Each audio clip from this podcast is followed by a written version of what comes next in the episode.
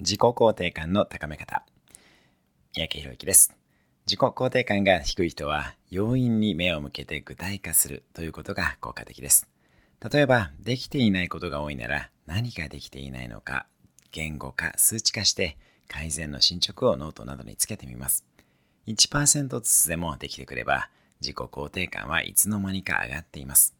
漠然とした不安を放置すると自己肯定感が低くなります。同時にできていることをできていないことの3倍以上書き出してみてください。